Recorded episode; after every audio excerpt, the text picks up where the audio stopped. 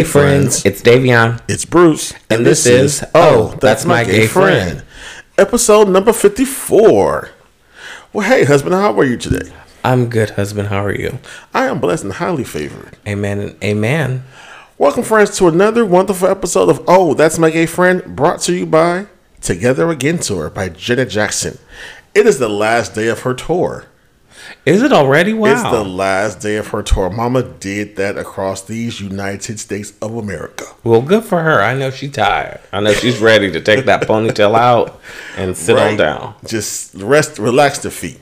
Mm-hmm. So, friends, you guys know what time it is. We do it every week. You know, it's time to gather your cocktail. And while you gather your libation, we'll tell you our selection we're having for tonight. And also have a kiki while we check up about our week. So, husband, it looks like you're just hydrating over there because, you know, keeping it cute for summer. Yep, it's all about uh, hydration. So I'm drinking water. What are you drinking? I am having an old time classic, just gin and juice. You know, just you can never go wrong with that. It's a classic for a reason. It really is. So, friends, we hope you have your libation in hand. And now we're going to raise these glasses for a wonderful, wonderful episode. So let's go ahead and raise these glasses. Here we go. Clink, clink, clink, clink, clink, clink, clink. Take Sip, a sip. sip. Tell us how you like it. Tell us how you feel. hmm I miss gin. Well, you got it back. I know I miss gin, but also we, we went to something this past week that had a gin based. It was a gin based cocktail situation. I was so happy about that because a lot of people don't really fuck with gin like that. So it gets a bad rap sometimes. I think. because it has such a, a poignant taste to it. Like you can taste it in whatever you're drinking. Yeah. So, and it's a very specific taste that doesn't, even with stuff that people mix it with, it it is so distinct. You can still spot it out. So Still if you there. don't, yeah. So if you don't fuck with the taste, it is hard to kind of bypass it. Other than like with vodka, if you don't like the taste, you can still mix it with shit and it'll kind of overpower it. But yeah, Okay. Well, do you want to get into our weeks to talk about the things that we did? I I do I do. right. Let's get into So this So how week. was your week, husband? Uh, my week was good. I, you know, I can't complain. It was just a, another week that weeked. Um, yeah, nothing really major to report. Um, last Friday we had a date night, which has been a really nice thing that we've been doing a lot lately. Um, I've noticed. I actually forgot we had a date night until an hour before. Uh, we had to be where we had to be. Well, it was a double date night, so it was we we went out with another married couple. Yes. Hetero. Yes. Uh, but to continue my thought, I forgot about it altogether. Single date or double date, I completely forgot about it. And you were at work and you had texted me, "Hey, we may end up ha- you may end up having to meet me at you know said place we were going to for dinner." And I literally just got out of the shower and I was like, well, shit. Good thing that I'm already halfway there or halfway ready to get there. But I actually, funnily enough, I still ended up getting there first. You did because I was coming from work and I thought I would have been off. I had plans of being off prior to the time we were supposed to meet up and come home and do all those things. And it just sometimes the field I work in can be very um, unpredictable, and so that had something had occurred and caused me to be late. But I was driving through the city of Santa Monica to get back to West LA, and, and it all worked out. So. Yes, it worked out. It was great. The double date, it was fabulous. We had dinner and then went to a comedy show. And then we, our double date became just a regular date afterwards. And we kind of had like a nightcap. Um, it was fabulous. And Saturday we had another double date. It was very couple. It Actually, was, gonna talk about the whole week together. well, you asked me about my week. okay. I know you usually talk about the week, but considering it is both our t- our weeks, I was just gonna do a brief overview and then let you go into detail like you normally do. Well, no, but go ahead. Um, but yeah, and on Saturday we had another double date, and the remainder of my week it was chill. So how was your week? Work wise, it was you know, all right. Like I said, just hear things here and there. Um, just being what it is. I don't know if something's in retrograde or or what happened, or if whatever people who saw some type of alien shit in Nevada. Did you hear about that? Yes. Like, so I don't know if that's affected the world or situations. I don't know, but uh, the week week it did what it did, and so like you said, Friday night, Saturday was a great situation, um, and then Sunday was Father's Day, and seeing how we aren't father or parents of children, human beings, uh, we do have the Furberries. Uh, people did reach out and contact us and wish Happy Father's Day. Uh huh. So that like was kind of cool. Mm-hmm. And everything. But we just, I think after everything, we just took Sunday to just relax and chill out. So that was fun. But um, yeah, that was the week for me. They did what they did. They came and it's gone. And now we are into official day of summer. We are recording this on a Wednesday because normally we record Thursday, but we have a Jill Scott concert to attend tomorrow night. Jilly from Philly. Yes. So, um, in lieu of that, we didn't want to not have something for the friends out there. So we decided, hey, you know what? Why not just record early and have it be displayed out? So if something happens Thursday, just act like it didn't happen. We'll talk about it next week. There you go. Okay. So, um, so yeah, that was pretty much our weeks and everything. Um, like you said, the comedy show was really great. We had fun. That's where we had the drinks of the gin based kind of white claw, if you will, something like to that kind of effect. Yes, it's some. It was kind of like a white claw, and it actually tasted really good. It tasted much better than a white claw. To compare to a white claw, it would not give this justice. Although I don't remember what it was called, but it was sponsored by the con- by by the place that we went to. Right, because this comedy place that we go to, it's a secret situation, and typically you can bring your own booze and food to the to the venue. Um, but this night, like you said, it was sponsored, so that was fun. But the brunch spot we went to was in Yorba Linda. We drove out there to meet some friends.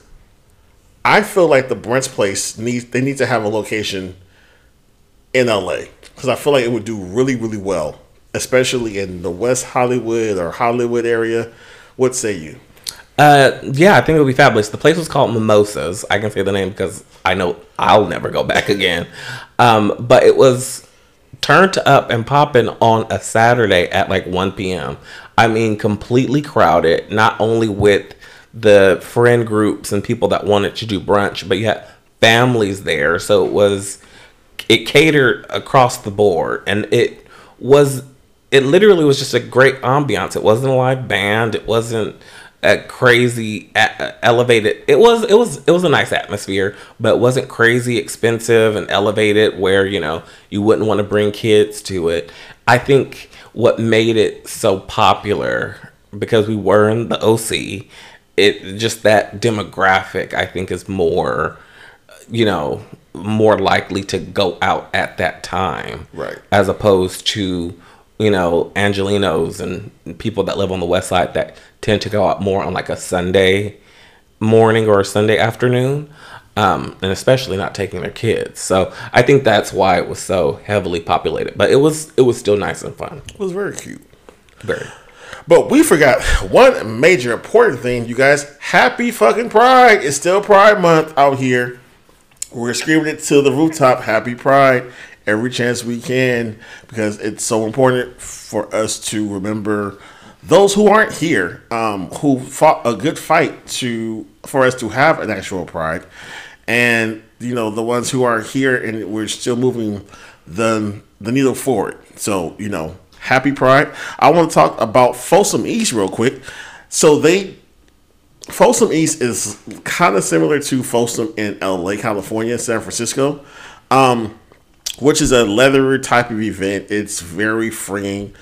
It's it's a lot of fun. It's exploration of all gamuts across the BDSM field, the kink community, uh, the queer community. Even there's some heterosexual people who do attend some of these events, but primarily it's a queer event. And Uh, they had their Folsom East uh, this week, this past weekend in New York City. And so just want to shout out to all the people who went to Folsom East, who had an amazing time at the bars. Um, it's a smaller version of Folsom that happens in September, and even I think it's it's even smaller than Dore Alley that happens in July in San Francisco. But you know, just wanted to share light to that. Also, I want to say Providence or, or I think uh, Fire Island they had their Pride this past weekend. Also, I saw a lot of people on my timeline who were out there. So, shout out to all the people in these different cities who are having their prides. Uh, you know, we have this weekend and next weekend. That's pretty much it. So, Pride Month is going by kind of fast. Pride Month is priding on, but again, there's no reason why we can't take everything that we do and celebrate and the camaraderie that we share during June throughout the rest of the year. So, no need to be sad or no need to, you know, begrudgingly count down the days when we can literally do exactly what we've been doing the month of June through all of the months. So, how do you foresee us doing that, right? So, if you had to put a solution out there or just give one example of how you can continue to embody the spirit of pride 365 what would that look like? Be welcoming open and receptive to your gay brother and sister. When you are out at a bar or a club if you see someone by themselves speak. If you see a group of people speak. Say hello make eye contact or at least smile.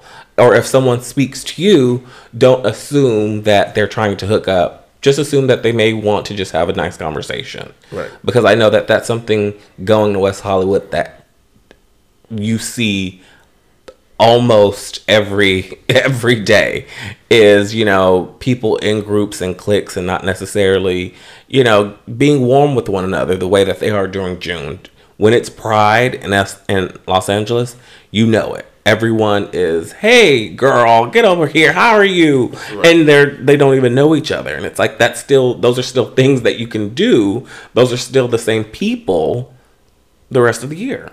So i think those are some some doables that you can so, put into place. kind of like if i were to put this so people who are hetero could relate to this um, if you work in corporate world and Monday through Thursday, you have to be in corporate attire, but Friday you can it's casual Friday or jean Friday, and you can you're allowed to wear jeans. But it's like I can still wear jeans Monday through Thursday and still get my same job duties done. But y'all select this one day to to wear jeans, be casual, where we could be casual the whole entire week and be comfortable and still do our job duties.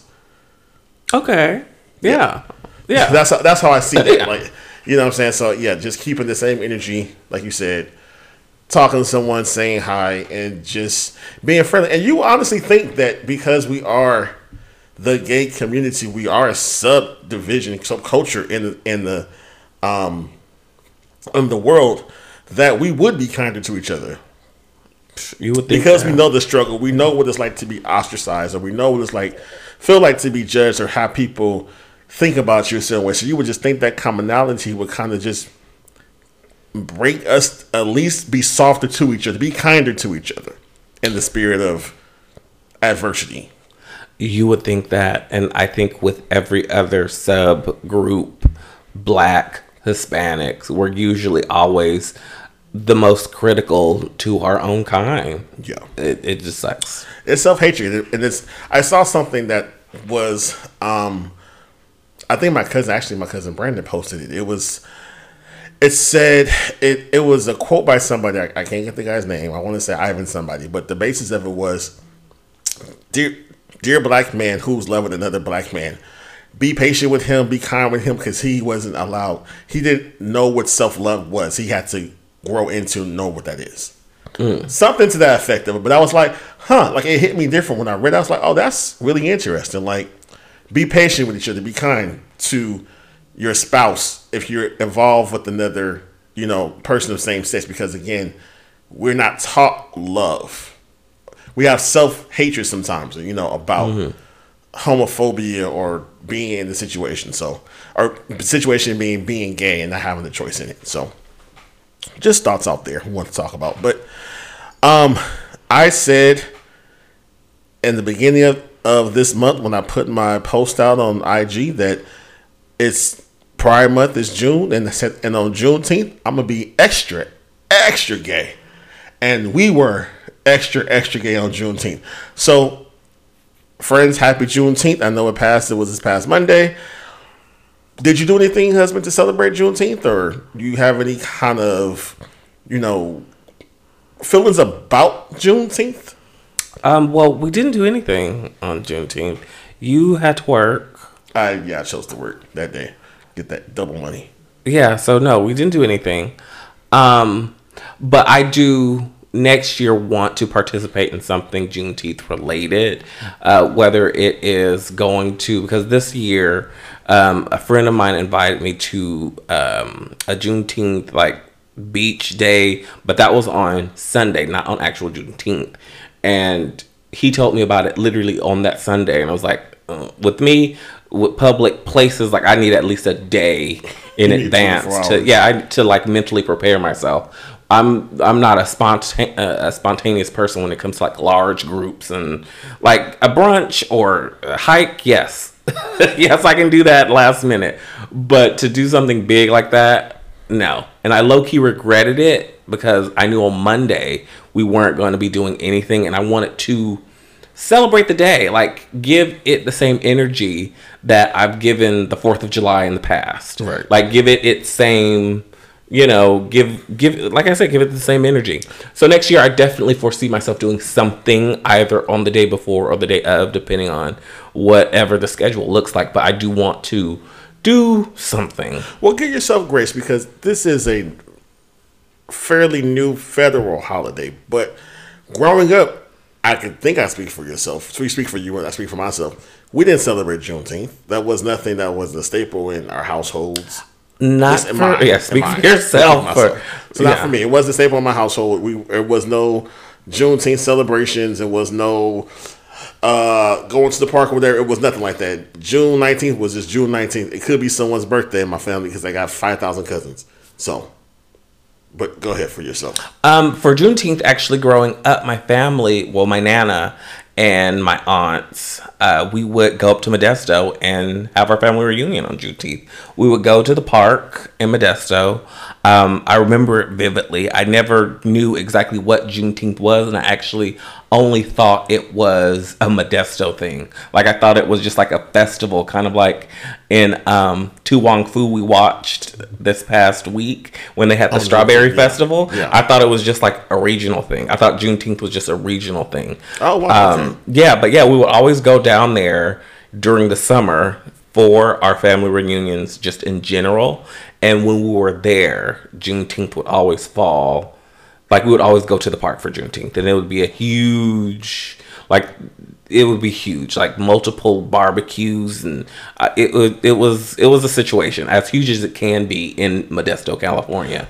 Well, you're the only, you're the first black person I know growing up because out here in LA, it was nothing like that. Um, so, well, that's that's fun, that's nice, and I think that you know, it, it definitely should be celebrated.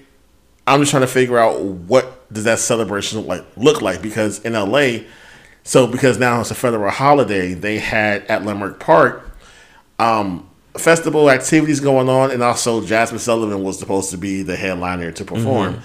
And to come to find out, she was unable to perform because Negroes are going to Negro and I mean that by if you know LA area, if you know Crenshaw and Vernon, you know, so there's the Chase Bank, there's the El Pollo Loco, there's Leimert Park, all that situation, the beginning of Leimert Park. And so you showed me a video of Negroes sitting on El Pollo Loco's roof. Uh, pizza.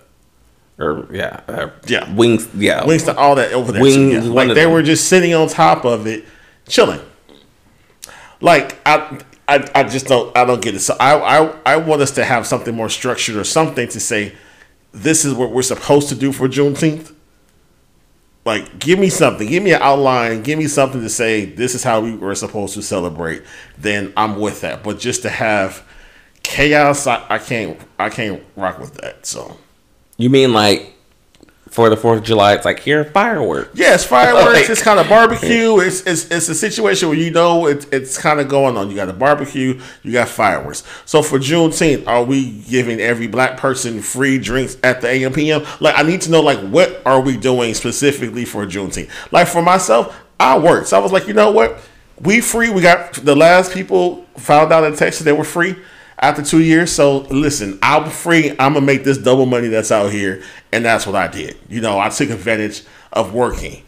But if there's something that's there, again, you know, if it's whether every black person gets a free drink at the AM PM, or you know, we there's an organized line dance that you're supposed to do at every cookout or something like. Just give me some type of structure of what is what this day is supposed to embody. Does that make sense? So Yeah. that's where I'm at with it. Okay. Well. But yeah, Juneteenth. I hope you guys had a great Juneteenth, and you guys can go to our IG page and let us know how you celebrated Juneteenth. Um, you know, we are very interested. You know, we'd love to keep the podcast interactive with everything. So please go to the IG page and go in the comment section once we post this episode up and tell us how you celebrated Juneteenth. So, moving on to the next situation, there's no easy way to really uh, transition into it just to talk about it. So, you have a story about some people who were rich and we don't know if they're still under the sea or they've been found. So, you want to tell the people about the story? So it is the story that has swept the nation about five people going in a submarine. Well, extremely rich people. Their net worth combined is over a billion dollars. Um, they spent two hundred and fifty thousand dollars to do an eight-day trip, which was supposed to include dives uh, of the wreck of the Titanic, the actual Titanic. Now, they lost. Now, at the time of They this, lost as far as like they're lost at sea. they they're lost in the Okay, ocean. okay. Um, they have apparently lost power in the submarine, and they're unable to communicate with anyone. Um, and they basically went off the radar. Unfortunately, there was there is a limited amount of oxygen in this submarine. Uh, they have about 96 hours. Now, at the time that this recording goes live, that time will be over. So I'm hoping between us recording and the time that we upload the episode, they will have been found, but the odds are extremely stacked against them because of just the situation at hand. Now, the Titanic uh, wreckage is about two and a half miles deep into the ocean, which is, I know you think two and a half miles and you think, oh, the Target. Right. Target's two and a half miles away. That ain't nothing. I can go there in a few, but this is in the, The ocean, ocean. yes. And to put it into perspective, more people have been to space than that deep into the ocean Oh, just to give you an idea of the practicality of finding them. And you know, you can't just hop in another submarine and say, "I'm on my way to go get them. Let me put on these, you know, headlights, Right. these high beams, and this, you know, paramedic uh, siren on my submarine and go get them." No. So, because it's so deep, light does not get down there at the bottom of the ocean. Light does not get make it there. So it's pitch black. It's ice cold. Um, I don't understand why someone would want to do this because they weren't going to look at the Titanic. There's not. It's not like there's cameras and screens and they're going to see it on a big flat screen inside the submarine. They're going to see it through a hole that's about six inches wide. So they're going to take turns looking at this wreckage. They spent that much money to take turns looking through a peephole of the wrecked Titanic. okay. Now, they've been down there for days stuck, and unfortunately, the way the submarine is is made, because I've been watching numerous uh, people like talk about it, how it's made. It's only kind of like an elevator meant to go down and up. Like it's not like a actual TV submarine where you're cruising underwater and got the propeller in the back and shit. No, Right. it's only meant to go down, and there's several ways that it can propel itself up through like balloons or you know air to go to the top. But and those are all fail safes to happen even if there is power outages on the submarine. But the way that it's made, they're sealed in there. So even if they are floating on the top somewhere because the fail safes have gone through on the submarine and you know have bounced them back up to the top, they're still stuck in there until someone on the outside Gets them out. can unscrew shit and get them out of there. The downfall about that is if they're up above the ocean, they can float off anywhere because the Titanic is about 200 and something miles i- a- away from the coast. Okay. So about 234 miles away from the coast and two mile, two and a half miles deep. So if they were to make their way up and kind of just drift and float anywhere, so not only are they having to put effort into going, you know, two and a half miles deep to look for them, they also have to like Scavenge over 200 miles, 234 miles is wide to see where they could possibly be, which is equivalent to driving from LA to Las Vegas. essentially, but in the ocean where they can constantly be moving. Right, right. um, because of you know the ocean moves, tides. Living So yes. and they're also racing against time because even if they come to the top, it's not like they can just whoop. Let me open this window. Let me roll this window Yeah. down. So they're still. It's just an unfortunate situation all the way around, and it's crazy to be on Twitter and see the amount of jokes that people are posting about it. Like literally, they're posting memes and it and and being really lighthearted about it. And I know it's because it's a bunch of millionaires on there.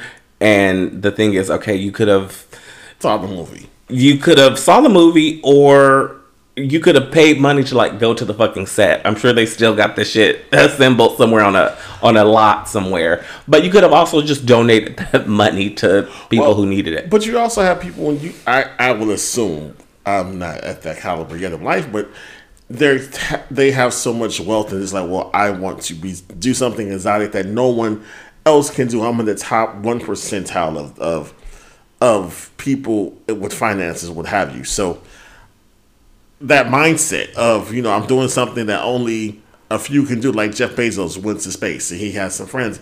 Only a few people can actually to say and and let something like that be successful to come back to have bragging rights about that. Yeah. Right? So I can understand their desire to do that. Pose the question to me. I that, that's not my that's not my get down because again the, the you're taking a chance at faith and you knowing what that look, looks like. And if we go even deeper to it, I'm like, okay, you know, you only have so much oxygen, so like you you and it, if it if you aren't successful at coming up, like you know, that's your coffin. Like that's Yeah. where that's where it's at. You know what I mean? So, Yeah. you know, not to get dark in that headspace with people, but that's just the reality. So, thoughts and prayers. Hopefully, like you said, by the time this airs, that they have been found. We have some positive news, so we can just put some love and light into that story. But it was interesting. Now, I one of my sources told me that they this has happened. Bef- they have done this trip before, and it was successful. Do you know anything about that, or? Did the trip with people to the Titanic before? Again, my well, my source is my mother, and she could be wrong with this information, but she told she called and told me like they had done this before, not these people, but I guess the people who came up with the idea, what have you, and and so they're surprised of how it's not going as planned. So, but again, that could be hearsay Um, and not factual. yeah, I haven't heard that. So, I haven't heard that, but um, thoughts and prayers, thoughts and prayers. that's all we can do. At this That's uh, literally all we can do at this Right. point. So from one record to another, let's get into this uh, Kimora Lee and Russell Simmons beef. Because Mama took to her IG Live, which I don't understand why people in media want to go to the IG Live. I guess I get it because it's, again, it's a public space and you can talk about different things that's happening. But I think that what was going going on in their family, it wasn't public known to us, but they made it public. So basically, Kimora is asking Russell Lee, uh, Russell Lee uh, Simmons to stop harassing her and her daughters. Basically, um, she alleges that he cut his daughters off financially, which I'm like, they're grown as women. Yeah, you, you can you can cut them off, but you know she's making claims that you know he calls them names. He's there's messages and texts that Kimora has been supporting Russell for the last umpteen years with millions of millions of dollars of of um what's the word I'm looking for? Um floating him because he's had some unsuccessful investments and what have you. And you know, she's like, you know, I don't know if he's trying to pay me back by cutting my daughters off, so make me be the only breadwinner. But I just found this to be troubling. Then one of the daughters posted a muted um, FaceTime with Russell just kind of ranting. He's you tell he's visibly upset, but you don't know the context, so it just looks crazy. Kind of reminds you of when was it um about to say Danny Glover, but he played with Danny Mel Gibson when his daughter recording him and or was it am I getting my white man confused? Alec Baldwin. Yeah, So yeah, called Alec Baldwin. Alec Baldwin, okay, and Darty called her a fat pig or a Yeah. hamburger pig or some or Something some big, shit yeah. something like that. So it's just all a mess. Um, I don't think that this needed to be shared on social media because I mean, really, Kimora Lee Simmons haven't been doing shit that is really relevant. Um, so I'm trying to see why this is a story, but now it is. So, what are your thoughts, if you have any, about it? I, I, one thing I agree with you. She was irrelevant to me. The story is irrelevant. I don't really have any dog in the fight. I think she was probably pushed to. I believe the daughter because I did um, watch the daughter's video, and it's weird because she sounds exactly like her dad with the lisp and everything. Really? Um, but she had mentioned like she feels that she was forced to go to social media or to the public about it to kind of make him stop to like to kind of which you know will work like when when it, you're down and out like public shaming will make someone stop doing something Right. um, but yeah, I feel like I can't remember the order of event. It was the daughter that posted the shit first, and then her, and then spoke her piece about it, and then Kimora had to kind of give her two cents at the uh, um, at the end of it. Like, okay, this is why this is what's been going on. Um, so the daughter was the catalyst for going public about it, and her reasoning was to basically shame her dad into um, stopping his antics. And I mean, looking at the video of how he was looking, again, we don't have audio, Right. But yeah, it looks like that wasn't the first time he's been upset to that level with her. Um, so I wouldn't put it past him to um, be calling them bitches and cunts and All of the things. all of the things. And allegedly, you know, he was upset. The reason why he cut off his daughters was because that he felt they sided with Kimora Lee uh, during the divorce proceedings. And Kimora was like, "We got divorced like twenty years ago, like fifteen Right, years she, ago." she so- got like two other. She's had like five other dicks inside of her. Like probably probably more than that or less. Who knows? But I know she has two other husbands. Like she had you know Amistad, and then she's now with a white man, right? yeah. So yeah, I, I don't get the situation of it, but you know, it was it was coming across my timeline very frequent and other people as well. So just felt like it was something to share with the pod. But you know, love and light, because Russell's all about the love and light, right? He's all about the positivity and and all of these things. So I mean, that's what he says. So we'll see. So speaking of something with odd behaviors, this is a story because we are a queer podcast. We're going to talk about some queer shit. And this is something that I have a very difficult time understanding people who elect to go into this line of work and not the line of work, but because of the their position in life and what they claim that they are. So, all that being said, I'll tell you the story. So, there's a porn star by the name of Mike Mann, and that's in man with two ends. If you choose to look him up, he's a light skinned cat, kind of cute.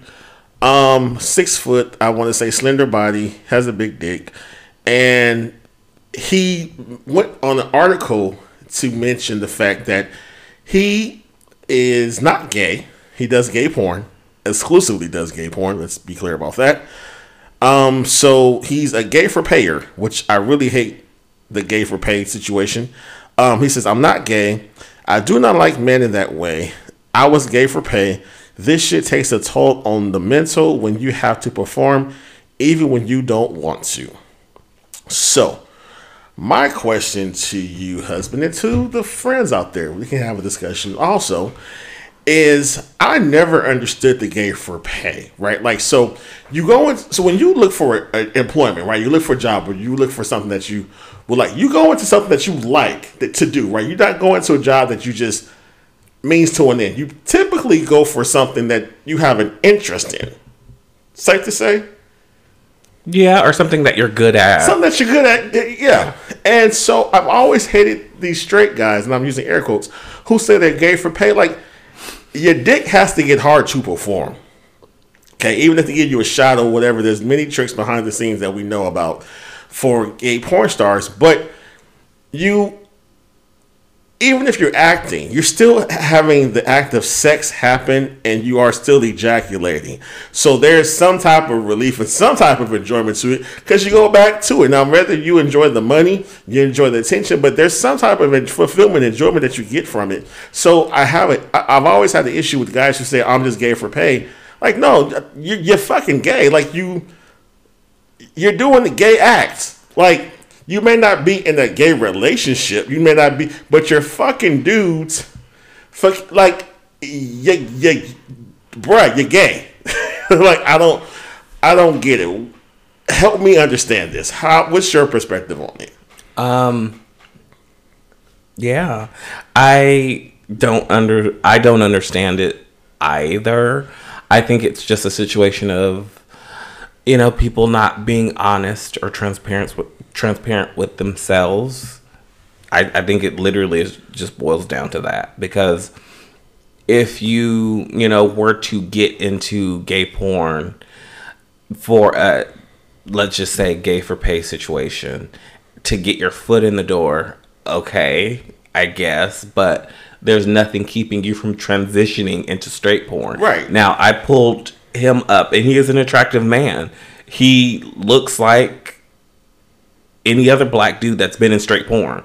So if that's what you prefer, I'm sure you can easily make that transition. Easily. And I'm sure that there's been others that have made the transition or that do bisexual porn for a career and for a living. So my thing is, I, am not sure how many videos he's been in or how oh, many. It's, it's, he has a lot. There's a lot of videos. Okay, so what stopped you after like video five right. to make you know that transition mean? to what you like instead of I, I mean i just don't i just don't understand the it takes a toll on your mental. Okay well do what is best for your mental and not do it anymore. And it's like i can i can understand if you don't have any other uh, you know skills but it's like you can still transition this into fucking women and if that's easier on your mental so i don't I'm not getting what he's trying to sell. Yeah, and I know the pay scale could maybe different for gay porn and everything like that, but it's like because generally the ones videos I the videos I have seen him in, he's mostly top. So and he's not really that good at really fucking. He just has a big dick. Like that's the thing. You see dudes, you know, he's in threesome scenes and you know dudes are taking turns sucking him off or what have you. So you know, I, your claim is you got a big dick. Okay, cool, but it's like there's nothing else that's there. But also, he also is doing OnlyFans. So it's like, so you've been doing, you've been in the game for a little bit before OnlyFans. Now you're doing OnlyFans, and so yeah, that's that's the bag, of course, because again, people um, are very lucrative doing that. But you talk about your mental, and, and it's like, but you're, sir, you're choosing to be in this. I understand sex work is work, and I support all sex workers out there.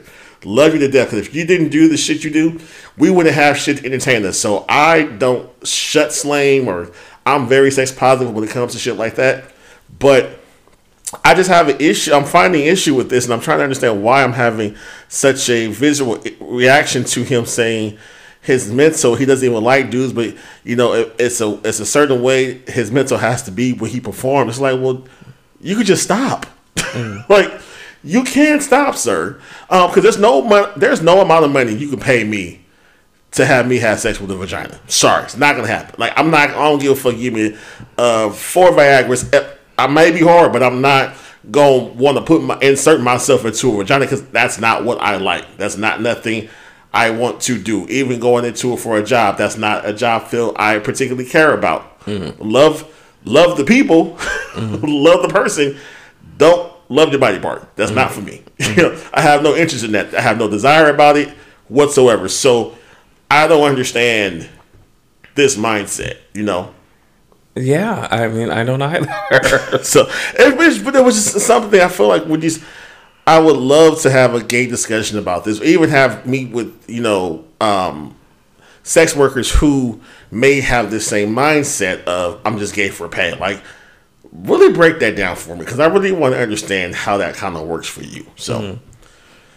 So yeah, but that was that. But I have a have you ever wonder why, which is gonna sound like another rant, but you know, hey, I'm okay with that. Um, so have you ever wondered why that anytime we have any type of black celebrity or any black person in media that kind of comes out that they um, spouse is always white, partner is always white, doesn't matter. And I say this because recently a young 22 year old uh, Byron Perkins, he's the first openly gay football player at an HBCU. And so he goes to Hampton University. Now, some people may say that's the real HU. I don't know. I was going to go to Howard. So, Howard to me is the real HU, but I don't have a dog in the fight because I didn't go to either one of the schools. But he displayed his boyfriend this month on his IG page and just so happens to be a Caucasian man. Mm. And, you know, um, they look, they look like an odd pairing, um, but it's just so many black celebrities that once they come out, they have white partners. And I'm trying to understand why is that? I mean, think of people out there listening right now. Think of any black gay person in media that you know. Tell me they don't have a white partner. And you know, we talk about race on here, and it's not a you know, we I love people, love who you love. But there's something to be said that we have to have a discussion why every black celebrity that's in media has a white partner. Or do you see it differently, husband? Tell me your thoughts. Um, I have noticed it. I feel like I've come to a a, a, reasoning that makes sense for me as it pertains to black drag queens like that have been on RuPaul, like black drag queens in the public eye, because I've noticed that they all have, because I follow them all. And well, not all of them, but you know, a, ba- a good amount. And I've noticed that they all have white partners. And I've asked myself, like, mm, I wonder why. And I've kind of come up with a solution for that that makes sense to me. Okay. But as far as like just gay celebrities, what was your solution for the drag queens? Let's hear that. Um, I feel I feel like black uh, drag queens have chosen white partners because what they do for a living, what they like, and how they express how they express themselves is honestly probably more celebrated amongst white men than it would be with another black gay man because in black culture, in black society, being an effeminate gay man is more offensive than just being a masculine black gay man. And it goes back to what we talked about earlier. Like, why would us as gay people be you know, critical or try to be harder on each other or not as warm and as welcoming. And I mentioned, well, that's in every sub culture. Right. And that's what I meant. It really is. It is more valued in the black gay community or just in the gay community in general to be more masculine than feminine. And I feel especially it's especially heightened with black gay men.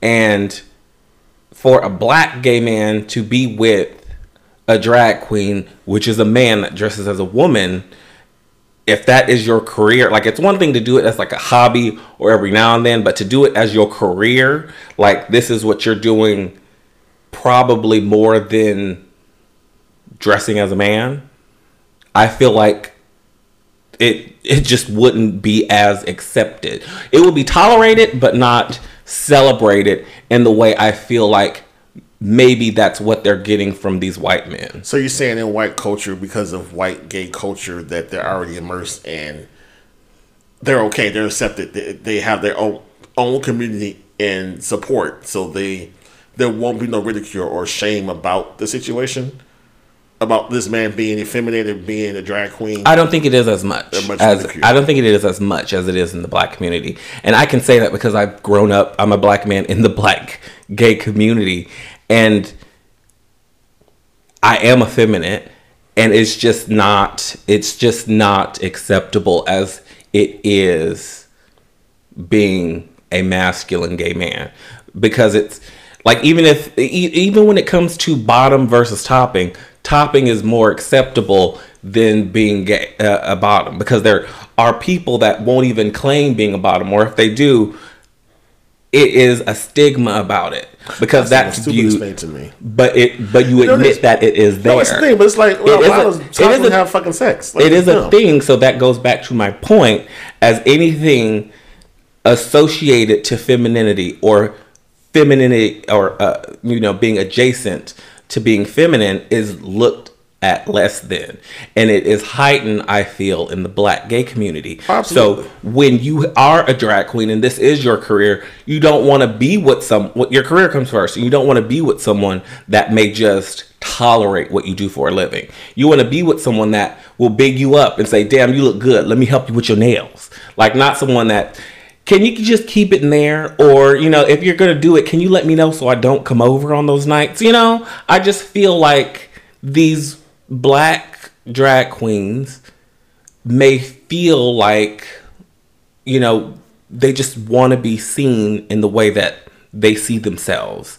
And they probably only get that from non-black men. So now, do you think that translates to black celebrities or what? I think so. I mean, I don't I don't know. I I honestly the reason uh, where my theory kind of crumbles when it comes to other black gay celebrities is a, lo- a lot of these black gay celebrities aren't effeminate.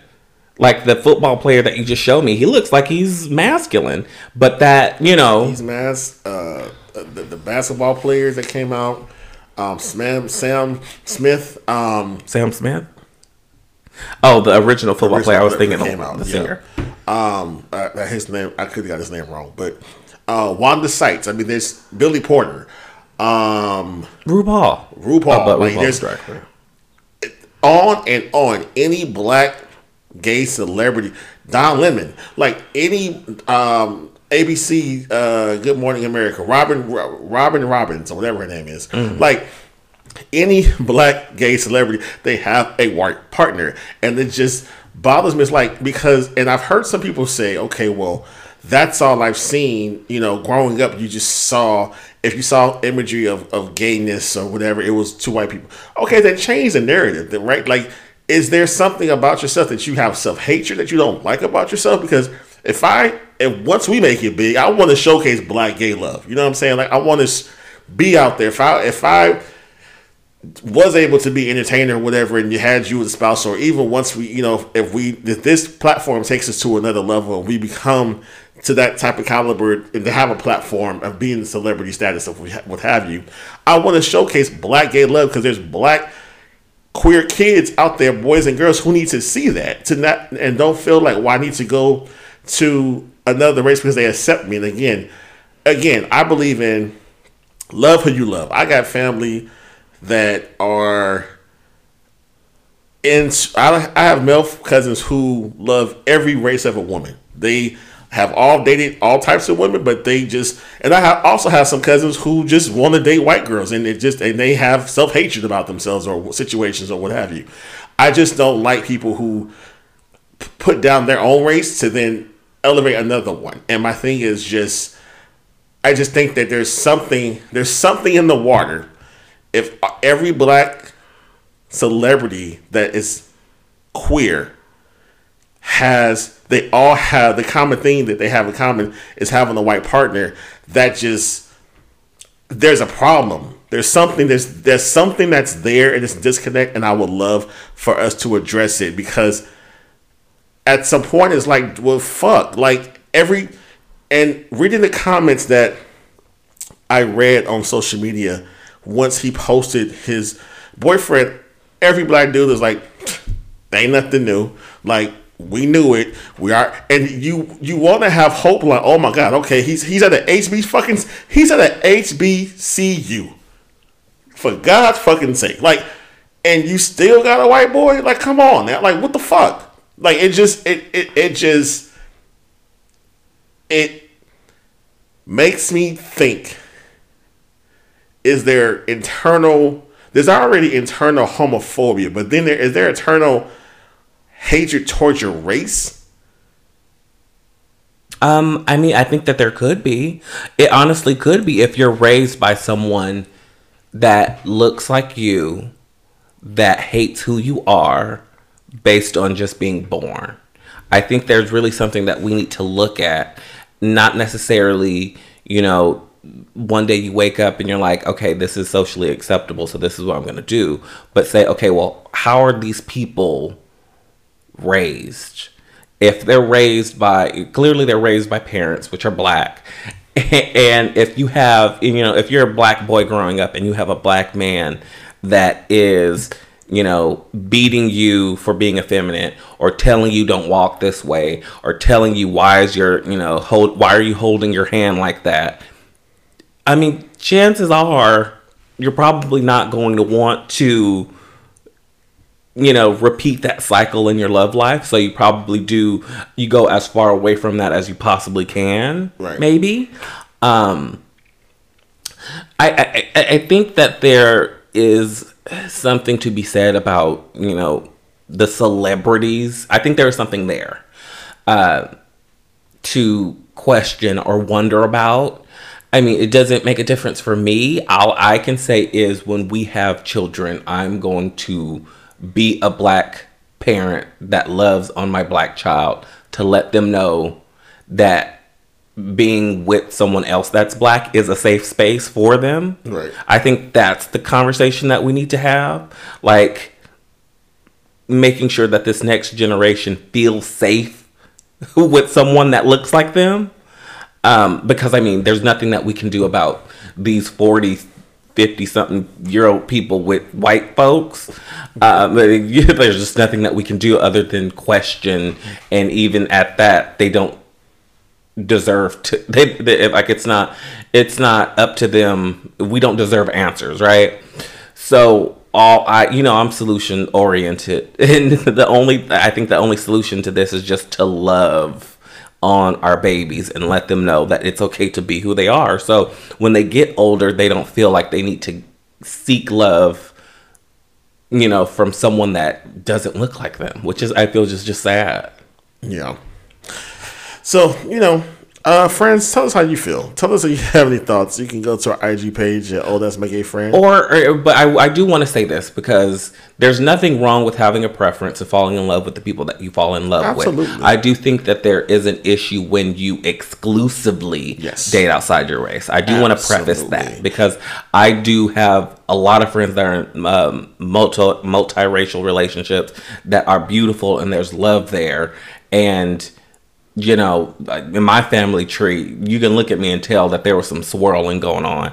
So I'm not saying no, we never said we're not saying again. We, we always say we open we open race conversations, and it's again we have friends of all backgrounds. Like, like I said, my family, I got many people who there is black, Asian, Mexican, El Salvadorian, all up and through uh, Filipino uh, and through my family. You know what I'm saying? So, and yours as well. Well, not to that extent, but you know, yeah. some to that some to that degree.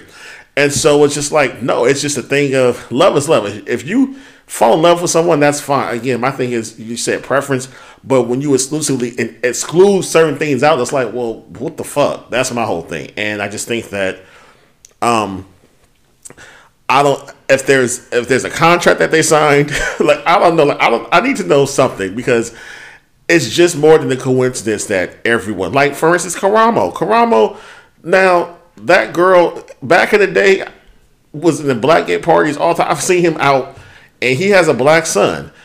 And but once you made this to a certain caliber, now you got a white boy. But people who knew you before and you was on the real world or whatever, and you got to Hollywood and you was doing the Hollywood shit, and I seen you at Hollywood parties doing whatever. But now you got a white boy. Like you, that wasn't you weren't hanging out with white boys when you were before you got to this big Karamo shit. You know what I'm saying? So I just feel like there's just things that I just need for them to understand, help me understand. So, you know, but who am I? Except for a podcaster with my husband on the show. So, friends, right now we're going to go ahead and, oh, we have a question for you guys. Um, so we're going to go ahead and talk about pride again.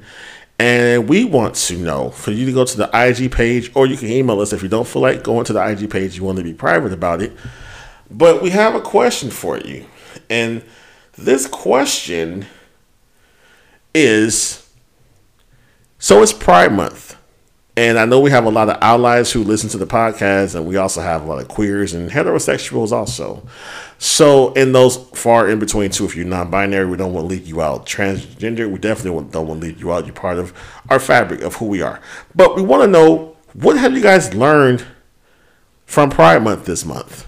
Um, if you can tell us one thing, so if you want to go to the IG page and underneath this episode, want to tell us one thing you've learned about Pride Month, uh, whether it was to be, you know, more accepting of people or to understand that Pride started actually from a riot or whatever it is that you felt like you learned from Pride Month, go to the IG page, talk about it, and we want to comment on it and discuss it for next week's episode. So again, if you have any questions or if you want to, you don't feel comfortable going to the IG page, you can email us at oh that's my gay friend at gmail.com. Or like I said, go to our IG page at oh that's my gay friend and leave your comments there, okay? Right now we're gonna take a break and come back back with the reality roundup. And be right back.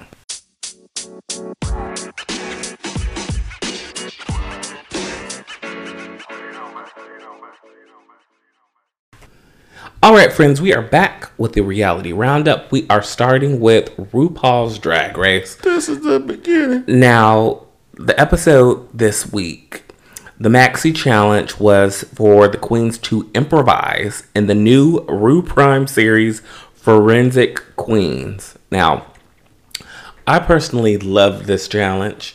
I thought it was quick, it was funny. The girls were all doing what they were supposed to do. I don't think that there were any real major misses. Um, what I loved so much about this challenge was it was an easy reference. Like we knew it was like a CSI type show. It wasn't something that was too far out there. They literally stayed on point with what the shows that they were referencing it was just so happened that they were drag queens being funny. Right. Normally, when they have you know video challenges or acting challenges, sometimes it can be too referential. Where if you haven't watched what they're kind of pulling from, you're lost as fuck, and you're just trying to find the funny in whatever that they're doing. So they did a really good job this week. The runway theme was Miss Fill in the Blank where the ladies literally had to put together looks of whatever that they wanted and kind of um, call themselves Miss whatever, like Miss Congeniality or You know, they had to get real pageant with it, which I hate it. I didn't like. I don't like it when they're left up to their own like Devices. devices. Like I like when there's a strict parameter where it's like, okay, everyone has to wear the color orange, or you know, everyone has to wear corduroy or whatever, uh, and kind of see that their creative, you know, work within those parameters. Because this runway was too all over the place. Like one bitch had like weenies on her head, the other one had like a fisting glove. I don't know. that was the fisting when she had the um the flag of she um of red the, the handkerchief. She had the handkerchief, but she had on one pleather glove. I thought that was for fisting. Shit, I should have played the glove. I have to see that again. I don't Yes, she glove. had one pleather glove uh, when she was holding, I think, the scepter. Uh, and we're talking about Alexis Michelle, who unfortunately was in the bottom two. So they didn't like her hanky. Uh, her outfit wasn't fierce enough to save her.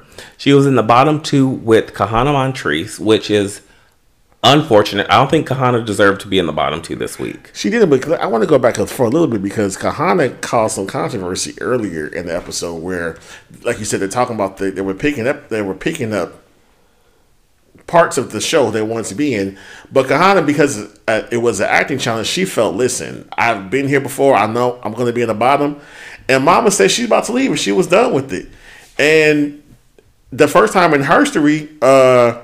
Ru had to come get these bitches together. Now, what did you think about that? Because I thought it was fucking amazing. I thought it was great and it was clearly needed because, of course, last week or two weeks ago, uh, Heidi N Closet left. And I don't know if Mama Ru was at craft services or getting her makeup done and she was like, I ain't going on fucking screen looking like this. Uh, but she, but they let Heidi leave. They let Heidi go. They let Heidi go two weeks ago, and of course, with this being a competition, they can't have people dropping like flies without actually competing. So Mama Ru had to uh, stop, hold the presses. She came out and she said, "Okay, where we standing?" She came through the door She's like, like, "Hold up, the- hold up, like, bitches." Where's my camera? Right here. Okay, y'all come over here because listen, bitch. Um, and she kind of gave them. Uh, it was kind of like a, a pep rally where she told them that this is what they've always been fighting for and what they've been dreaming for, and not to fuck up this opportunity, which is true. And uh, it's like they're not curing cancer; they're No. there to have fun and to show their personality. and I love that LaLa Ri was like, I just want to be a drag queen and have fun and have a kiki. She was like, this is not that serious. But Ru came, like you said, Ru came through with a vengeance. Like, y'all about to saboteur, your in this saboteur is gonna fuck up your your your life in the bag for you. And it was tough. It was tough love, but it was needed love. it was, And I wish really that he would have done that for Heidi because I think mm-hmm. Heidi really needed to hear that. Yeah, but you know, I can understand them not wanting to interfere too much because this is a reality show and you want to see as much of reality as possible. But yeah, Ru couldn't. They couldn't take another queen just leaving No. the set. They're like, uh, you have uh, 20 episodes. We don't need to All right, they- all 20 episodes. they had to intervene at this point. Um, but yeah, I just don't think that through all of this, Ru giving Kahanna that pep talk, and then Kahanna kind of looking to to Jimbo, who's killed all the acting challenges, for advice and help. And then she did good. Was she great? No. But this was the best acting challenge that she's had all season. And for her to go through all of this kind of like story arc just to still end up in the bottom for the fourth time in a row is kind of like, oh, okay, we blew this entire episode because the way that they edited it, kind of made you think she was going to come out on top or at least be safe. Like this whole episode was her her personal journey towards finally, you know, um, rectifying herself. yeah, I want to give an honorable mention to the Jessica Wild though, because that whole turned her shit out. Like Lala won as she should have won, but Jessica to me was a tight second runner up.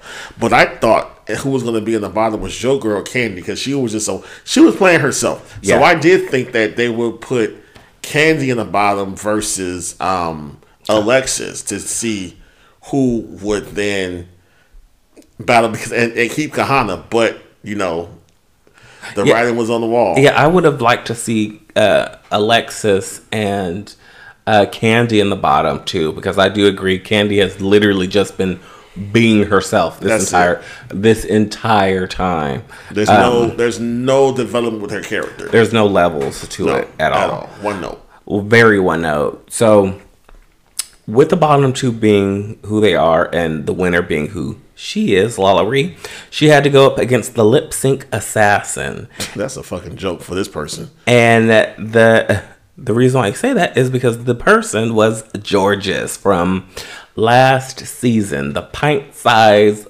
Latina firecracker. She came out and they lip synced to About Damn Time by Lizzo. Now listen, okay.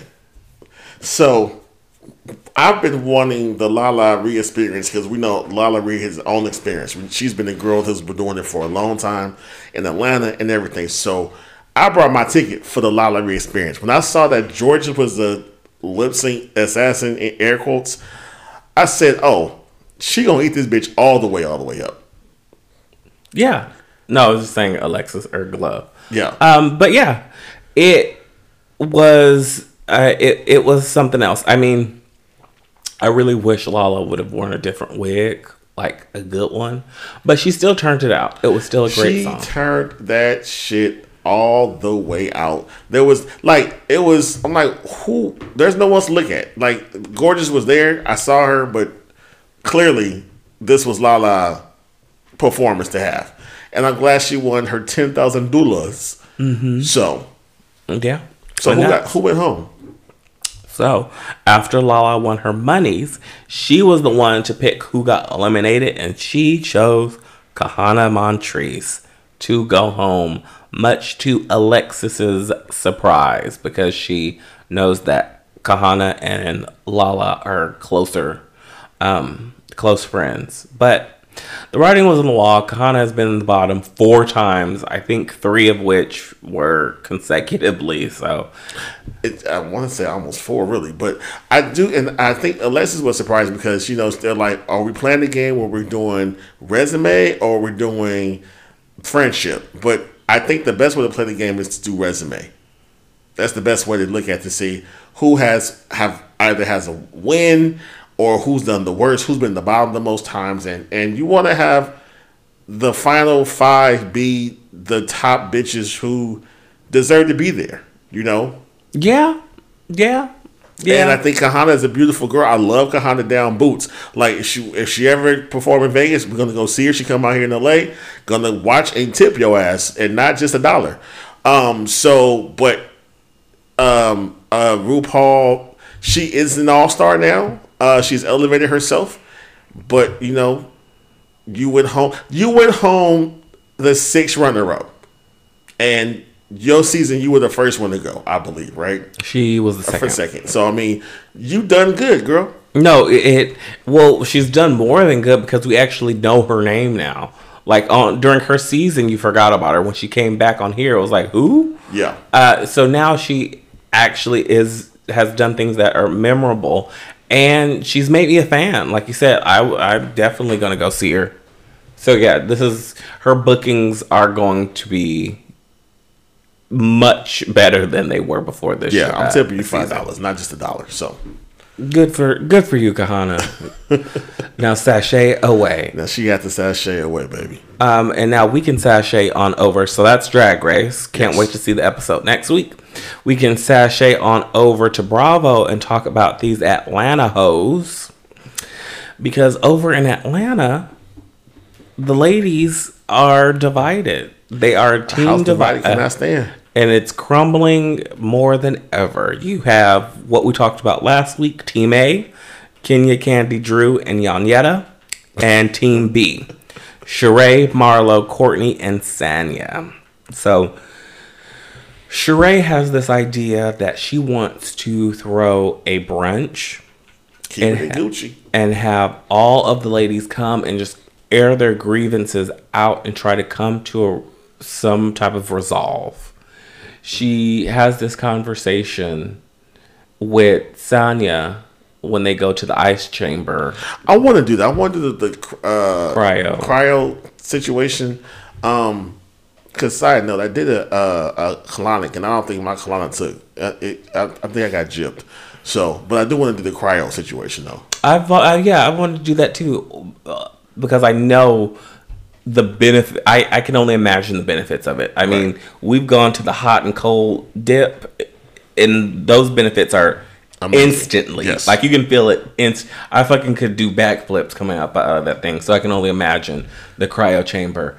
But yes, so we have our sit downs with Sheree and Sanya, and then Marla and Courtney, which I could honestly care less about. Uh, Sanya and Kandi sit down and talk about Sanya's allegiances because Kandi has an issue with Sanya kind of teetering the fence. And my concern is Kandi is really starting to sound like she wants complete servitude. No, I don't think it's that. I think it's just a loyalty thing of just, and I understand this. My thing is, if if someone comes back to me and say, "Oh, well, they was talking about you," well, what the fuck did you say? Because why they feel so comfortable talking to you about me, and then you gonna come run and tell me that? So if you have, if someone has an issue with me, and you're my friend, you should not be comfortable, and you should, I think, should either one shut the conversation all the way down, or two leave because like I'm not about to be part of this because I'm uncomfortable. This is my friend, and you're gonna you shitting on my friend or, or saying some negative shit, and I don't want to hear it because I have to now go back and say this. But again, that person felt so comfortable to tell you some shit about me, so I completely agree with Kandi was saying. Okay. After that, we have a rehearsal with Drew and That's Ralph. a very strong word. You saying rehearsal. I mean, As a dancer, I take offense to that. That is a very strong word. this was a look and see. I honestly, I I mean, her whole life is a look and see. I feel at this point, her and her husband are pretending. I just don't. I just don't feel it. I don't see it for her. I don't feel it for them. Clearly, they don't feel it for each other because they ended up in divorce proceedings. I'm just waiting for that storyline to hit the show. It needs to hit. uh, My issue with this was we have the white director who was giving me very much tea off of Honey. Um, that director, he was just kind of just in that type of just energy, like you know, in the restaurant with his glasses on and just the his whole swag just reminded me of old boy from Honey, who was the the director. So, um, yeah, this this this scene was unnecessary because we didn't get, get anywhere, and I don't think this is gonna go anywhere. But Drew has to do something, right? I guess, John. so I mean, I I think we can go. Oh, Kenya wants to have another baby, but you know, Mama's rough. old. Mom, listen, It's Mama's rough. up there. You know what I'm saying? It's, it's a geriatric. Uh, uh, it would be a geriatric uh, Pregnancy. Pregnancy. And she divulged that she wants to have another child with her. Embryo she has with Marc, Yes. which I understand that. Yeah, I, I, totally get get it. it. Yeah, your your daughter will have. The same mother and father. Yeah, you know, yeah, but yeah. Your father just is an asshole. But but we move on to the brunch that Sheree has at I believe it's called Toast on Lenox. And once we go to Atlanta in in August, we definitely want to go there because I want to try that lobster. It looks amazing. So, who did you think looked the best in their Gucci outfit? So the Gucci down outfit, um, Sheree was very cute in hers, uh, but and she did start to be the one from because what I hate, I I may lose my black card, but I really don't give a shit because I'm always gonna be black. I despise people who wear fucking Gucci. Like it, it's just it's now Gucci's such a, a, a non, synonymous now with black people who think they have something. They want to show that they have something. So I'm not a Gucci person like that because I again when you because it's so apparent they want to wear the label, they want to put it out there like that. Um, so for me, Kenya's was the best because it was uh again it was not labelly out there. It was vintage. It was classic. She had a Chanel bag, which is something that's very Aquarius to do. Like I see a thing, I'm doing it, but I'm putting my own spin on it. So that's my take. What say you?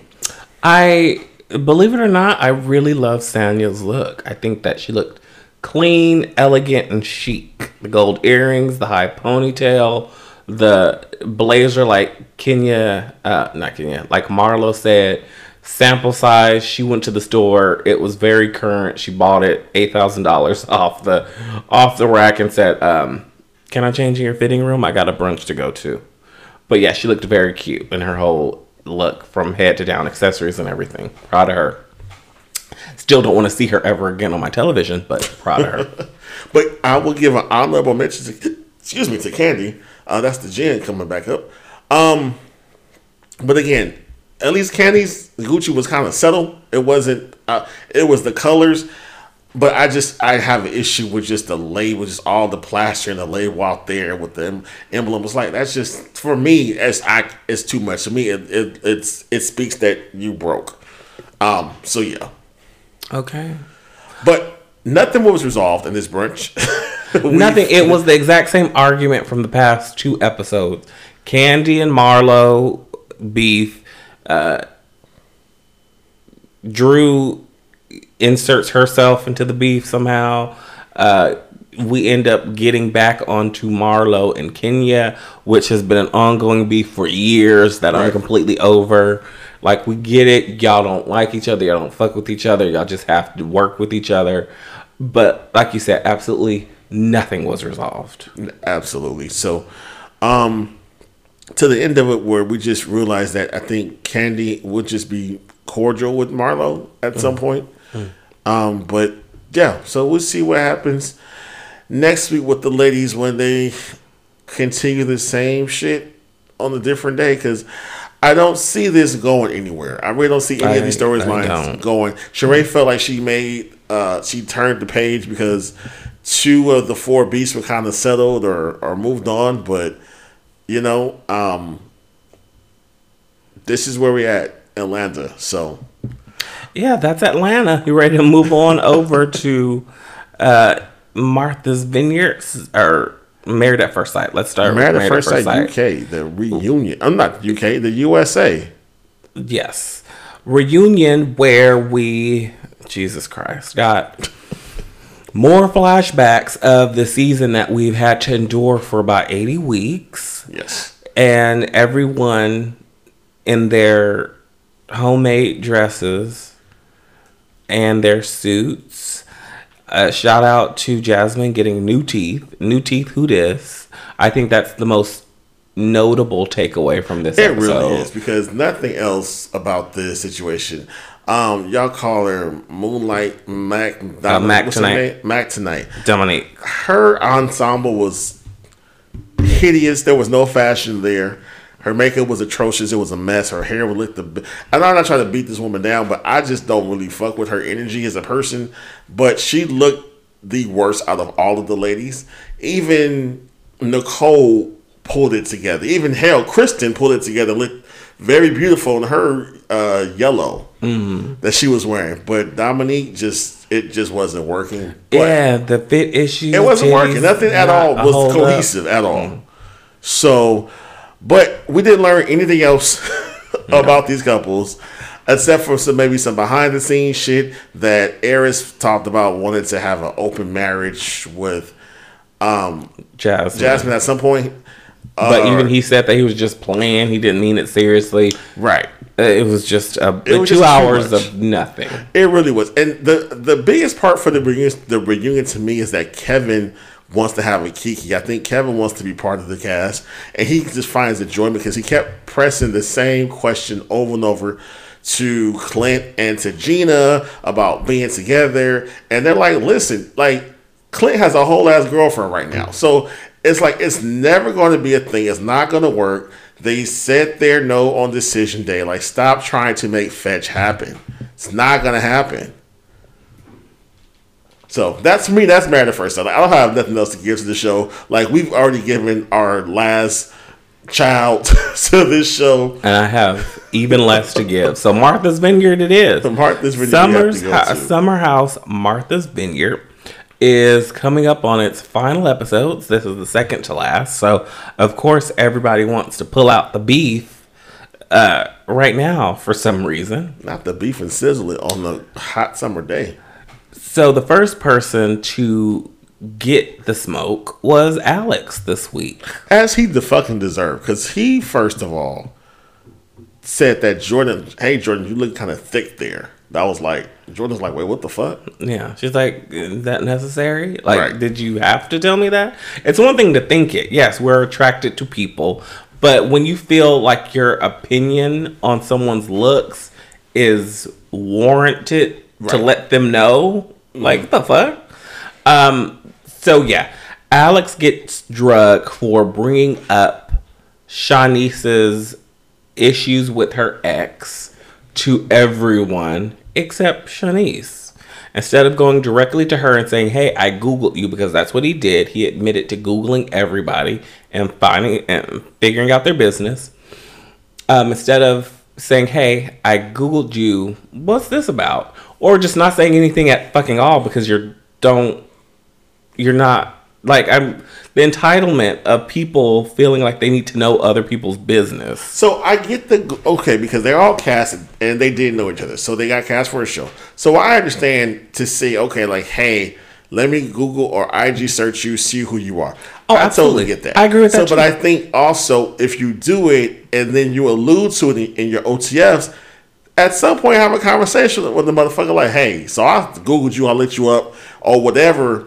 So at least that way we all are we all are aware of it and not coming out of now you're having side conversations about well a friend sent me an article about her so I don't want to fuck with her whatever like then that makes you look like a jackass Yeah, when you can easily just like, she's not my type, or I'm not here for that, or I'm just here to have fun, or it's just a summer vacation. Let's just all get to know each other. There were literally a plethora of things that you could have done other than what he did.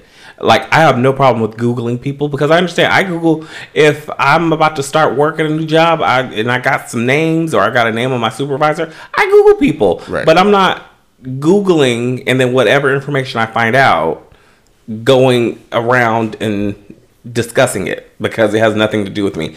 What Shanice did with her ex, I don't even understand why it is a point of discussion in this house. This isn't like Love Island. Like this isn't a relationship based Right, you're show. here for a short time. Yeah, you're here for a short time just to have fun or just to have make new connections, but like he and Shanice never even got to that point. So it's like why even bring it up? but even some more what's even more disgusting is that they all had a conversation about it without Shanice being present so it was he had he had had the conversation and the other people chimed in and knew about the story but it's like still no one is going to Shanice to say hey girl we're talking about your ex, your, your situation. You know what I'm saying? So that was just all bad. But Alice decided to get up from the from the table and is uh, excuse himself because he felt he was being villainized and he now wants to become a victim. He said he did not feel safe in the conversation currently and excused himself and sashayed into the house. Now, watching this as a black man, since he, another black man said he didn't feel safe, I appreciate the fact that he is showing the vulnerability and, and Oh, yeah, using his absolutely. words. But it was still, I also did find myself laughing, like, nigga, you don't feel safe. Like, if you don't shut the fuck up, like, you don't, like, you over here calling the girl thick, but you don't feel safe. Nigga, if you don't shut your pussy ass up, like, that just, it just doesn't go hand in hand. Like, I don't feel safe in this space. No one's saying that you are over here saying that shit about the girl. It was just, it just, it, for me, it was just too much about the way he presented that situation. I don't feel safe. So, but such is life. Um, they had that conversation, and then um, later on that evening, I want to say, right, that's when we had a different conversation, but it also, but it's, it was surrounding Jordan and Yeah. the way she feels sexualized by several of the men in the home. Yeah, so it stemmed from Jordan and Alex having what started as a lighthearted conversation, and he made a joke about her not being seriously, uh, not being serious about her celibacy. Kind of like, girl, you like you know you still having sex, or you know you've had sex, and she took it personal. She didn't laugh. She kind of veered into now why is it okay to make jokes or to be lighthearted about my sexuality or my celibacy when no one jokes and, la- and laughs and takes lighthearted jabs at you and your spiritual journey Or your and veganism. your veganism, like you doing yoga every morning. And she shit like also that. pointed the fact that um, he talked about he doesn't drink, but this summer he's been drinking. Mm. Because that was something else to her to her arsenal she had. Like to her point, like you making all these jokes about me, but I ain't touched a dick in a year. But you're taking these jabs at me, right? But So- that's usually how it goes, right? Like when someone is pointing a finger at you, there's usually like two more pointing back at them. Right. He's the one that's not taking the shit that he protests seriously. So he's just assuming because he's, you know, doing fuck shit on the side that she's doing the same. Well, so I think it's two part. I think it's twofold. I think because he still has a crush on her, so he's doing that old school like, you know, again calling the girl thick and, and, and acknowledging the fact that I want to flirt with you, but then also because Amir first episode put a whole claim on her like dibs. I got dibs on Jordan. No one else better fucking talk to her or look at her. So I think he's dealing with that also. I think. Um, and and realize okay, well, Amir's not gonna have a shot at her, so let me try to at the twelfth hour put my bid in. And I just think it's just it, he read her wrong. He read her completely wrong because how about this? He didn't take the time out to just just get to know her, to know how to approach her or how to joke with her before he went into I like her, so let me try and shoot my shot. But that's the thing because he didn't take the time because that's what she was talking about because Amir put this caveat like okay this I put my claim on her so no one can say so that's what she's like well now I feel fucked because one person put a claim out there and now no one wanted to get to know me because he put this claim like that's unfair to me. And it's absolutely unfair to her. But it also is idiotic of the other men to think that they can't get to know her as a friend. Well, they're trying to do bro code, but they also is some juvenile elementary type of shit. You know what I'm saying? which So- is which is asinine for the men because Very again they're much so. supposed to be men Right. and they can still befriend her and get to know her without trying to get in her pants. I mean, Nick did. He got a whole ass girlfriend. He was in the bitches DMs. You know what I'm saying? Putting fire emojis and shit. So apparently, I guess if you put a fire emoji, that's flirting with someone. I guess. Um, because apparently to them, apparently to the women, that's what they said that he was doing, and so they're like, "Oh, so he's flirting with us, but he has a whole ass girlfriend." So it was just all unfortunate, especially to see that she had to have that breakdown, and she they then talked about being sexualized by all of the men, and you kind of did see that. Oh, you um, except for. Silas, because you know he's an asshole, um, and trying to figure out his marital situation. But you know, um, what I lesson learned. what I found I hope. what I found more concerning was Jasmine's punk ass later after Jordan had that moment and the entire house kind of rallied around her. Right. Like, you know, we love you, we're sorry, it, all that good stuff. Later in her bedroom with Silas, Jasmine divulged that it was a beautiful situation, but she was jealous that she wasn't able to bring the house together in the way that Jordan brought the house together. Oh, I was apparent. It was so apparent. Now, oh, and if you've been watching the whole season, you can you this came as no surprise. her her divulging having this moment was absolutely no surprise. But I mean, I guess I have to give her kudos on actually saying it. Yeah, And there's sometimes it. people that aren't able to admit that when they are jealous or envious of someone. Yes. So that's fine. And she talking about being insecure, but she, yeah, it's like you not that girl to bring the people together. So just let that go. But in her mind, she has to be The center of attention. yes. She has to be the reason for the season. She has to be the the common denominator. And Of Especially all because I have now. I now I have the husband, so I beat the. I I- I'm at the pinnacle now. So I've like, won. I'm I've here. won. Yeah. I got the I got the prize. So you should be you should be listening to me because you by you bitches are doing this shit wrong. Yeah. So I'm the one that won the prize, so I can tell and you how to Silas is not a prize. So you, you baby, you might want to throw that back. Silas is a one or is one big ass Red. red flag. That is a red So flag. this Negro gets upset about an iron. So anyone who knows if you go to somewhere and if it's not your own iron, okay, you know if you go to a hotel or somewhere else, you don't know how that iron function, right? He had a pair of pants. Something was fucked up with the iron, and, and residue got on the pants, and he was pissed off and ticked off, and basically called her called her everything except for the son of God. Um, about the pants. And later on, as the night continued, basically was like, "You can't fucking iron, and you pretty much are stupid." That's that was my take from the situation. He was very.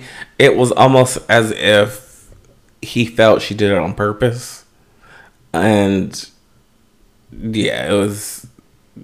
It was unfortunate. Yeah, he has this idea of what a marriage is supposed to be and or a wife. male and, and this whole thing he tries to use his background as a what was he uh in the service or whatever to to say that that shaped his personality that's who he is because even when he was him and jason were taking the table out the, the door he trying to tell jason how to lift a fucking table like he just has control issues basically mm-hmm. what i'm saying and I think she's gonna get tired of that at some point. I think she sees it now, but I think she. I think Mama's tired already. We saw last Yeah. week when she broke down crying at the table when they went out for dinner. Like marriage is hard.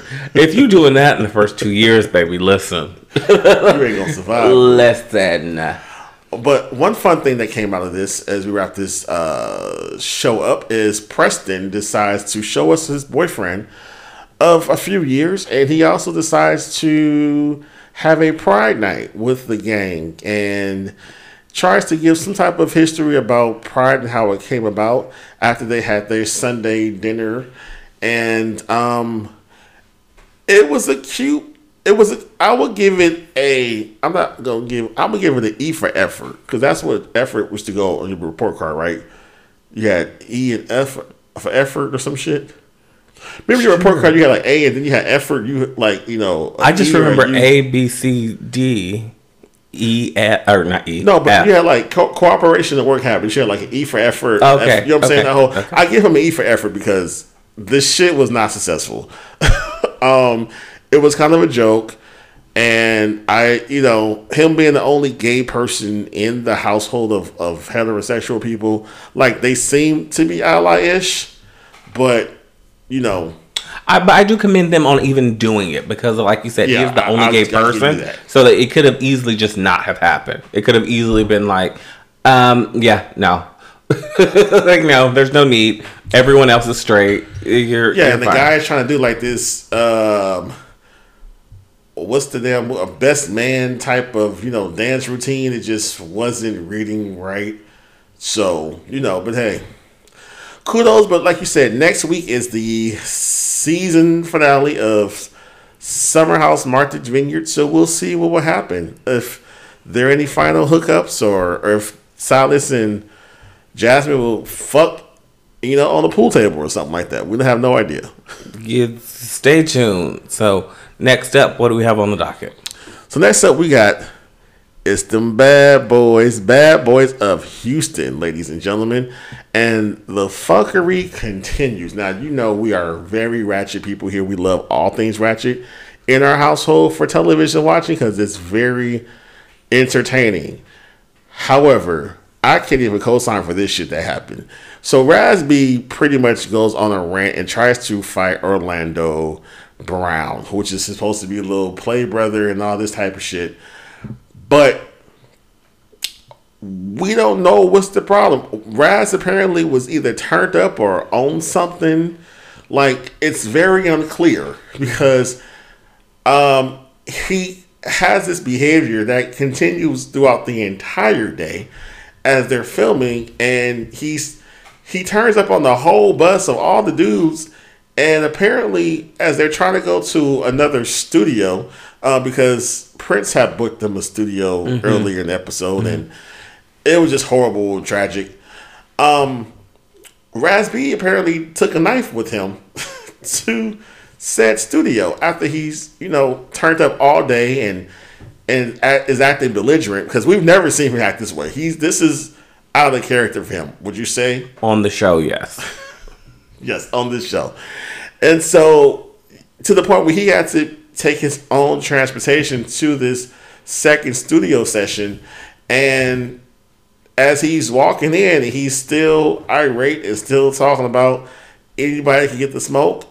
And I guess Jonathan Wright got tired and popped him in the head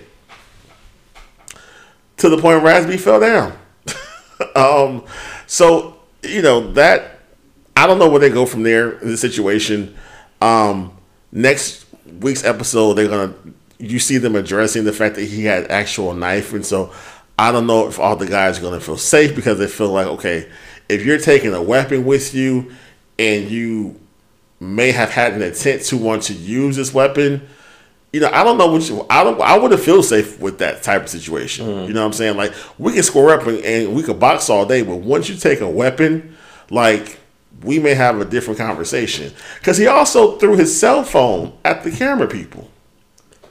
Raz-B. Yes. Uh, yeah. so again, I don't know if he was on the off that shirt. I don't know what the he was off of, but he was definitely not acting like um, the Raz-B we have been seeing these past few episodes, which was kind of calm, cool, and collected. So, um, but we also find out that Rel is leaving. He said he will be back, but we don't know how long this quote unquote tour is going on with the Bad Boys in, in uh, Texas because apparently Rel's boyfriend's sister attempted death by suicide, and um, they were believed to they believed for her to be brain dead. And so he's holding hope that, you know, when he gets there, she may wake up. But if you know anything about being brain dead, that's pretty much kind of indicated that that's that's pretty much the end. Um, but you know, prayers are light to his family and, and that in that situation, but he decides he has to leave and take care of that business. And he also kind of insinuates when he had the fight with Carry On that this is the reason why they were having. He told Carry On like, "You don't know what I'm going through," and I think that's why he was so pressed to get Carry On. He was trying to work out his anger. Mm. So it all makes sense now because Rel's not a turn up type of dude like that. At least season two, he hasn't been that way. Season one, he's trying to make a name for himself. He definitely was that person. Because I'm like, what happened to the where the money reside out the car? Like, you don't seem like that cool, funny guy, you yeah. know. But that's where we are with these girls on Bad Boys Texas. It's I don't know where we go from here. I really don't. I'm just trying to see this all the way through. I think if they do another season, they need to have some more structure because these niggas are just really going from Airbnb, air, different Airbnbs did I say that right? No, you didn't. Airbnbs. Airbnbs. Thank you. I'm tired. Airbnbs to all around the city um, to just talk about the living quarters and fight over the biggest room. So there you have it. We're bad boys in Texas. But we want to talk about this last show, which is Go Go for the Gold. We find out we have about 16 new dancers. It's season two. If you guys haven't checked it out, it's on Apple TV, on Out TV. Check out Go Go for the Gold. First episode, we see all the dancers. No one goes home. So, spoiler alert. Sorry if you haven't watched it, but it's a really fun episode. If you want to see naked men shaking and gyrating and doing all the things and all different body types, um, and some definitely different uh, dance level, skill levels. You know, some amateurs to some professional dancers. Um, so yeah, check it out. Go go for the gold, and that's what we will talk about in depth next week. But right now, husband, I want to ask you, who is your bestie of the week? My bestie of the week goes to Kahanna Montrese. Okay. You know, you came, you did something, and you will be remembered. Congratulations, girl. Who is your bestie of the week? My best of the week goes to Miss Janet Jackson again. It was this is the combination of her tour, this Together Again tour tonight, and as a fan, a fanatic of it, just to see her being out there at this stage of life, doing the damn thing at 57 years old, mama is still doing it better than some of these young girls, and she looks amazing doing it. And everyone has nothing but praise for her, the show, and so I'm just so happy that she has had another successful tour. I hope she takes it to Europe. So yeah, that's my bestie of the week. So, friends, we want to thank you for tuning in to another wonderful episode of Oh, That's My Gay Friend. We thank you for giving us about an hour, 45 minutes of your time. You have another 22 hours to yourself to enjoy. Please be kind to yourself. Remember, it's Pride Month, so, you know, if you are ally, just give a hug to someone who's queer because you never know they may need it, okay? Until next time, friends. Bye. Bye friends. Today's episode of Oh, That's My Gay Friend is brought to you by the letter A. Hey, listen, did y'all really think we are going to teach you guys something? this podcast is just to have a kiki with my husband. Tune in next Friday for an all new episode of Oh, That's My Gay Friend. Follow us on Instagram at Oh, That's My Gay Friend or email us your questions at Oh, That's My Gay Friend at gmail.com. Until then, see you next time, friends.